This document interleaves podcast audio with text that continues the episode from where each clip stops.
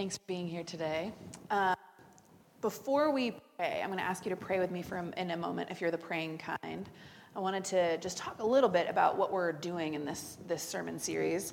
One thing is, usually we strip scriptures of um, gendered words for God, we make everything God, but today we figured since we're tackling the subject head on, let's uh, see what's in there. So we're going to talk about it. That's why God was called He. But also, um, one of the reasons that we're having this sermon series is that we are the body of Christ, right? The people who God made are the body of Christ. And it turns out that the body of Christ is intersex. And it turns out that the body of Christ is trans. And it turns out that the body of Christ is non binary. And it turns out that the body of Christ is boys who want to cry. And it turns out that the of Christ is girls who want to wear pants and have short hair. And the body of Christ is a thousand things that we have yet to see and yet to name, all of whom and all of which are beautiful and extraordinary. So, we got to talk about it. we got to talk about all the people God made. And one of us only has one kind of lens, one slice on that experience of who God has made. The next two Sundays, we're going to be having panel sermons. I hear from a couple of different folks in our community who have different experiences of gender and God, and they're going to be sharing that with you. Um, you're going to be getting a teaching from our very own Carter about non binary affirmation in the Bible. Um, on February 17th, we're going to be having a panel sermon with drag performers from around the city where they're going to be sharing where God has been in their gender journey. Um, and today, I'm going to be, right? Me, because that's how we live as a community is that we see our experience in one person, but here's mine. I want to tell you my gender story, which is that I'm a cis woman, right? I was born, a bunch of doctors and my parents told me that I was a girl, and it turned out that that worked pretty well for me, right? That was a fit. That feels good. Not everything about being a woman has felt good. Uh, there, have, there have been challenges along the way. there have been things I did not appreciate. Um, uh, but that has worked for me. And that has been my experience of gender, and God has met me there. I have found God in my womanhood. Um, and so I got one, I got one eye on this ball. I got one slice of this pie. And as we're learning about gender together, as we're learning about God together, it, I'm almost sure that I and others are going to mess up and say something that's harmful or hurtful or doesn't work for you.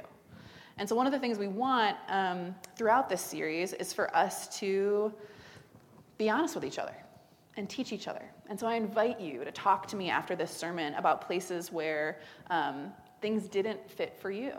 If there was language or if there were images that made God smaller for you instead of making God bigger, bigger and God more a part of who you are. And so I want to invite you to do that. And I want to invite us all to do that for each other along this journey that we're all taking of being messed up weirdo humans and amazing different humans who God has made to be just who we are and let us pray.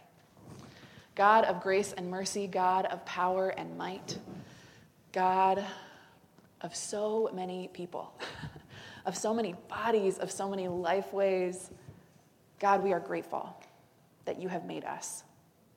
And God, we ask you to meet us in this moment, that you would help us to know that we are made in your image, made with your light and your grace, and that that is what we can bring into the world and what we can find in every other creature who we ever encounter. God, in the words of our mouths, in the meditations of our hearts, in the movements of our souls and bodies today, let us be led by you. And if ever we aren't, help us to turn around, to figure out a new way, and to live into resurrection and second chances with Jesus, as you have always invited us to. Amen. So, I've already given you a little bit of a hint, but we're doing this gender sermon series this month called Image. And something that we wanted to talk about right off is a question that many people have and I think many more are going to ask me, which is why? Why do a sermon series on gender, right? Um, we do like uh, an adult education forum on gender? Couldn't we do a class or read a book together? Isn't this just kind of content information? Why would we do it in worship? Why would we do it in church? Why would we talk about gender um, as a part of our Sunday morning and everyday experience of who God is in our lives? So I want to answer the question. um, which for me starts with looking at some of the scriptures God has written, which are our lives and what is happening to us and what we're doing. So, here are a couple things that happened to me, that happened to our world, that happened to our city just in the last couple of weeks. A couple of things I've gone through. Um, one, a person I'm very close to is uh, expecting a child, and they uh, found out the sex of that baby and they cried because they felt like they were equipped to raise the other sex, and now they're scared and worried about the baby that's coming into their life that is a real thing that's happening to them, right? They're, they're worried, they're sad, they're in pain, they have fear. Um, God is with us in our feelings and how we approach the world. Here's another thing that happened this week. I logged on to look at the Chicago Tribune online because I like to keep up with the news. Two of the top stories were one was a little human interest story about um, a Super Bowl ad that's going to air this afternoon that was made by somebody in Chicago, and it's all a play on this phrase, run like a girl. So it's about different ways that like running like a girl is awesome or throwing like a girl is amazing, right? Gender in the headline. Another one of the headlines was a, um, a much more painful and tragic one, which was about the hate crime that Jussie Smollett experienced in our city this week. So, Jussie Smollett, for those of you who don't know, is an actor, um, really talented from a family of actors. I grew up watching his sister on all kinds of stuff. Um, and he's black and he's gay. And he was beaten in our city, on our streets this week, by people who were shouting racist and homophobic slurs. And you might think, well, that's homophobia, that's different. But everything is connected in ways that never release themselves from one another. And part of what homophobia is, is saying um, you are failing at gender because of who you're attracted to, right? You're not a real man because of who you love. You're not a real woman because of who you love. And part of what homophobia is, is a statement not just about our desire and about our attraction, but about our gender. That there are things about gender that have to do with our relationships, and we can do them right or wrong. Other things that have happened in the last couple of weeks um, attempts that look like they're they're going to come through of banning trans people from serving in the military. Trans people, right? So people who are assigned one gender at birth who are a different gender. Who, um, that's happening to real people. that's happening to our bodies. That's happening to our lives. Um, all of these things just in the last week or two. Anything that is happening to the body of Christ, anything that is happening to God's creation, is happening to God and is happening to the church. Gender is happening to us, whether we like it or not, whether we want to think about it or not, whether that has been a freeing or a restrictive experience for us, whether it's something we think about a lot or think about very little. Gender is happening to us, and it's happening to our communities, and it's happening to our friends. And most of the times when it's happening, it's hurting us. And so, of course, have to talk about gender in church. Of course, we have to talk about God's vision um, for creation and where gender fits into that. Because if we don't talk about it, then our minds and our hearts and our souls and our bodies will become subject to the one lie that the world is telling, which is a lie that is an interlocking set of um, binaries that hurt us, right? So here's, here's the lie. I'm just going to lay it out. All of you know this because you were raised in the world, right? So here's the lie. Lie number one there are two kinds of bodies Two only. two and only two. There are only two kinds of bodies. And there are only two kinds of genitalia. There are only two kinds of chromosomes, right? There's only two kinds of bodies, and we can sort everybody into one kind of body or another kind of body, and that's called sex. Line number one. Line number two. Once we've sorted everybody into their two kinds of bodies, there are two kinds of being alive, two kinds of personalities, two kinds of ways of getting dressed, two kinds of jobs you have to do, two kinds of things that you're capable of. And once you know which of the two kinds of bodies you have, you know which of the two kinds of life you're going to have. Line number three there are only two kinds of desire to have, and both of them are desiring the person who has the opposite kind of body than you. Three interlocking lies that cannot be separated from one another, that are all about us trying to order and sort our life by saying, God, you made a big, good creation, it can only be sorted into two. and every piece of it, I, I started out wanting, um, we started out wanting this sermon series to be about all of the, the, the kinds of creation there is, all of the kinds of genders there are, all of the kinds of gender experiences there are. And um, one of the things I've realized in doing it is that we think uh, the story that is told in the world about all these kinds of gender experiences is that they are somehow new or different or marginal, when in fact, they have existed as long as God has been making people. We're going to talk about the history in a minute. But also, um, a big, broad spectrum of gender experience is much more intuitive, given the world and the people we meet, than this lie. It takes a lot more work to believe in the lie than it does to just believe that there's a thousand different ways to be a gendered person. Because let's take it apart one by one, right? Two kinds of bodies. Are there two kinds of bodies? No. Turns out there's a lot of different kinds of genitalia you can have. And there's a lot of different kinds of reproductive organs you can have. And there's a thousand different kinds of bodies people have. Um, there are people who are intersex, and there are people who just have uh, genitalia that looks different than other kinds. And, and frankly, none of it is anybody's business but the person who has the body and wants their body to be their body, right? There just aren't two kinds of bodies. And some people try and take it back. Um, this happens in sports a lot, right? One of the places where gender showed up in my life this week is I've, I've joined a swim team for grown-ups because I missed my high school swim team days. And I signed up to a race. And I signed up to do the race, uh, which is just like I want to get in a pool, I want to swim some laps, I want somebody to time me. The only two questions they asked me were my name and whether I was male or female, right? And the box had no options besides those two. And I was like, how is that possibly relevant to timing me in a pool? Like, wh- why is this a big question? Um, it's come up a lot as people are trying to figure out for sports, often professional sports, which kind of body do you have? Who are you allowed to race against? Who are you allowed to wrestle? Um, they'll say, okay, well, fine. People have different kinds of bodies, but chromosomes must tell the truth the truth about which one of the two bodies you have. Uh, there aren't just two of those either, right? Um, some of us are XX, some of us are XY, but some of us are XXY, and some of us are XYY. There is no way in which our bodies can be neatly organized into two types. There are 8 billion bodies.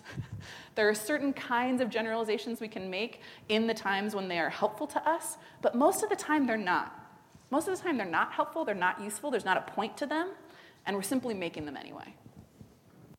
I think it's probably more apparent to you that the, the two personalities thing is incorrect, right? Most of us experience ourselves um, as not being this archetypical man or this archetypical woman that we've been told are the only kinds of life that we can have, the only kinds of ways that we can be. Um, and so we've been, been breaking apart some of that, but, but even then, it, it's hard to see all the ways in which we've been lied to, all of the ways in which we experience limiting where God can bring growth. And we talk a lot at this church about the lie about desire and attraction, right? That if, if we are a thousand different genders, um, if we can have multiple kinds of relationships and experiences of our gender identity, of course it can't be true that we can only be attracted um, uh, based on what our gender is in one way. So, that's the vision of the world that I think doesn't make a lot of sense. And so, if it doesn't make a lot of sense given our everyday experiences, why do we have it? Where did it come from? When you ask some folks, they're going to point to one of the scripture passages that we just read today. They're going to point to Genesis 1 or they're going to point to Genesis 2, and they're going to say, because God said so. The reason we need to sort everybody into two things, um, and the dangerous thing about binaries, right, is once you set them up, they automatically lead to segregation, to inequality, because anytime you set up a binary, one of the things has to be better than the other thing. Um, and they lead to enforcement. Everybody becomes a police officer of the binary, right? I get to tell you which one. That's the dangerous thing about binaries, but people will say, look, it says male and female. Look, Adam and Eve at the beginning figuring out which of the two we are. The two are a part of God's order, they are a part of God's vision. That's why we have to remain attached to them, even if they don't fit with our experience of who God made in the world. And so I want to unpack these scripture passages and, and, and what they're really saying and where they really are for us a little bit. One is that in no other way do we as a faith community make claims about Adam and Eve being the end of like human personalities and experience besides gender, right? So no one is like, Adam and Eve loved fruit. If you don't eat apples or pomegranates, you're not a person, right? No one is like, Adam and Eve lived in a rural place. If you live in a city, you are not a part of God's creation. We've only attached ourselves to this one part. And Adam and Eve is a story. It's a story for us to understand what we find to be very challenging and, and extraordinary and difficult about being human, which is that we have choices about how to be in the world.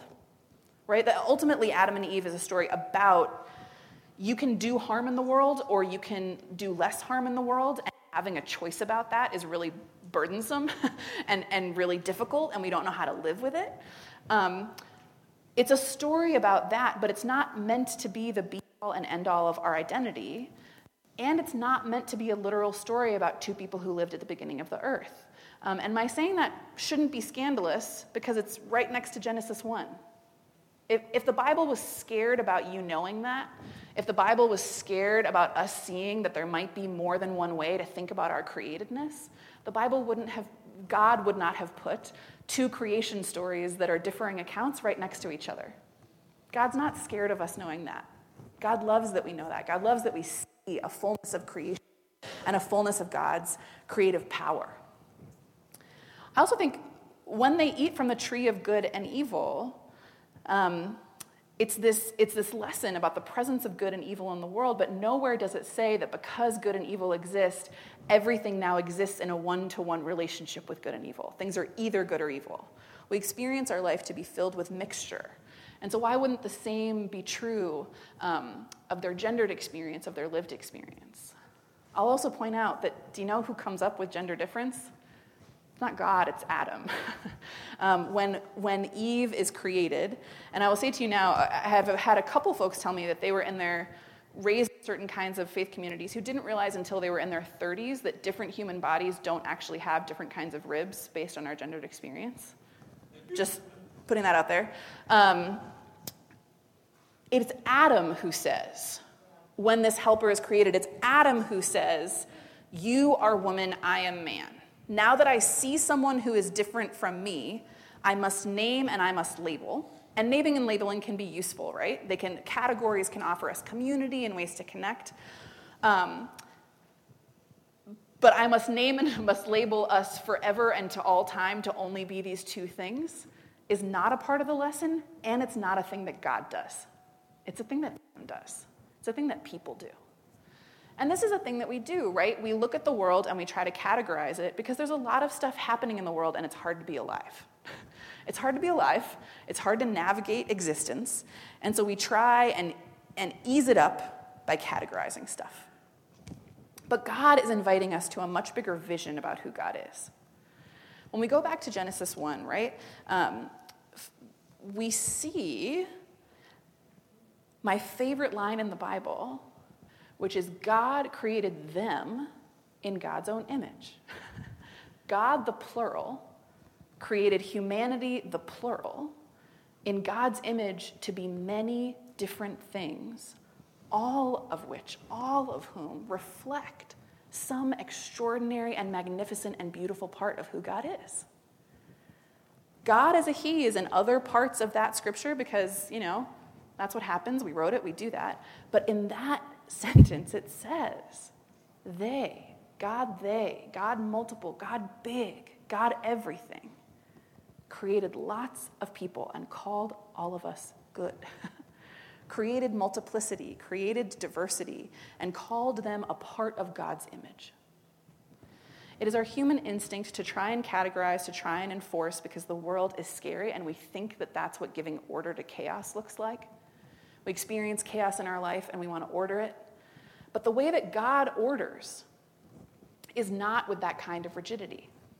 The rhythm of the creation story is one of naming doubles, right? God makes day and night, and God makes fish and fowl, and God makes male and female. But nowhere does it indicate that those are supposed to be opposed or that those are supposed to be the limit of describing what God is making. that when God makes day and night, both day and night are good and the dusk is still a part of it, right? Like sunset isn't wrong because God made day and night in the beginning. God makes a lot of things, and all of them are good, and they are examples of big, big categories of creation that God is making with love, not limits on the only two kinds of things that God will ever make. I have been more and more led in my faith over time by a part of the Gospel of Matthew that some of you may have heard, which is Jesus talking to the disciples and saying to the disciples, um, Whatever you bind will be bound in heaven, and whatever you loose will be loosed in heaven. And a lot of people have interpreted that to mean that Jesus is telling the disciples to figure out what is sinful and what is not, and then to tell everybody about it, right? Like, make sure everybody knows. The longer I live, and the more people who God made that I see, and the more intimate with God I become, the more I think that that's actually a command from God to loosen up. that is a command from God to loosen as many parts of the human experience as we can. To say that who God is, is who Jesus said the bringer of the kingdom was a liberator of the oppressed, a freer of those in prison, and that as many things as we can loosen for people is good and that is good for understanding who God is and the fullness of creation. So we've got to loosen up. we've got to loosen up to see the fullness of the kinds of bodies God has given us, loosen up to see the fullness of the kinds of gender experiences God has given us, and make a world in which all of those can be affirmed and honored as a part of God's image that God has put into the world.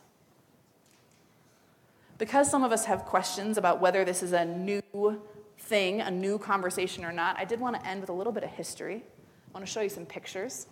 Um, because it's Black History Month, I wanted to show you some history of different kinds of gendered identities and bodies and expressions, and I've chosen all black folks from history, and so I want to bring this is from a, a, religious icon series by the artist Ria Brodell. We're going to put it up on our Facebook page and our e news. I would commend it to everybody.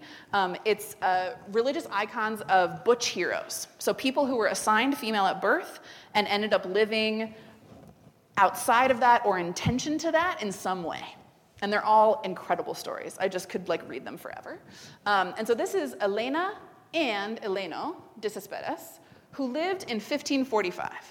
So if anybody ever tells you, right, multiple gender, gender difference, non-binary is new, a new thing, no. Elena Eleno is a is a uh, talking about that.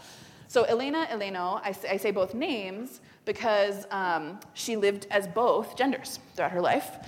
Uh, she described herself as having both genders inside of himself, right? Um, and he sometimes lived as a man, and she sometimes lived as a woman.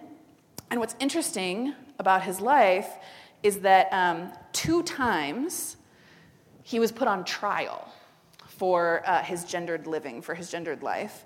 And at one time, he was living as a man and was married to a woman and was put on trial to determine what his gender was. And priests came, and doctors came, and all kinds of folks came in a kind of scrutiny that is unbearable and inappropriate, right? But that existed. And that group of people determined that he was a man and could continue to live with his wife.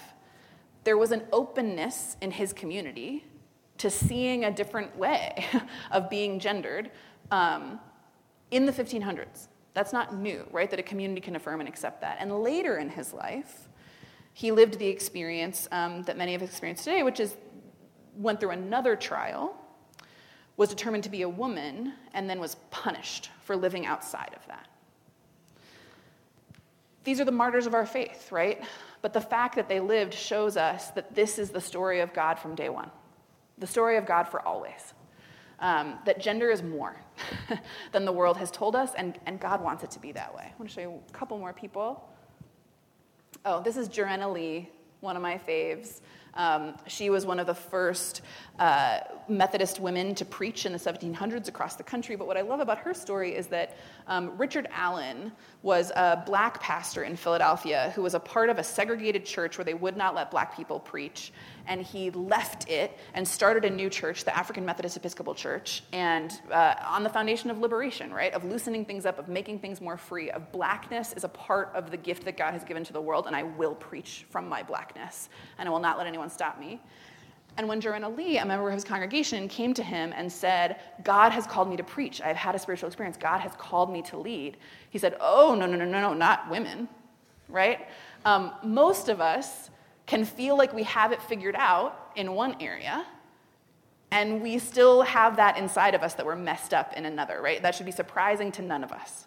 But after eight years, Richard Allen was moved and changed by her persistence. It was said that one day he was giving a lackluster sermon and the people were falling asleep. And Jarena just got up and started preaching next to him. And the people were like, oh, she can preach. And then he was forced to license her, right? So, living outside of the expectations of her gender. Sojourner Truth. I read Sojourner Truth's Ain't I a Woman speech every single year, at least once, sometimes multiple times, because it's so extraordinary and beautiful. Um, there are different versions of it because different people have written it in different dialects, and there's a, a lot about that that we can talk about. But Sojourner Truth was at a conference where basically the suffrage and liberation of white women was being discussed. And white men were saying, can't let them do stuff. Are naturally light and airy and need to be helped out of their carriages, right? They are naturally have a maternal instinct and need to be with their babies and their children because of who women are and who women are made to be. This should be their life and they will be happier.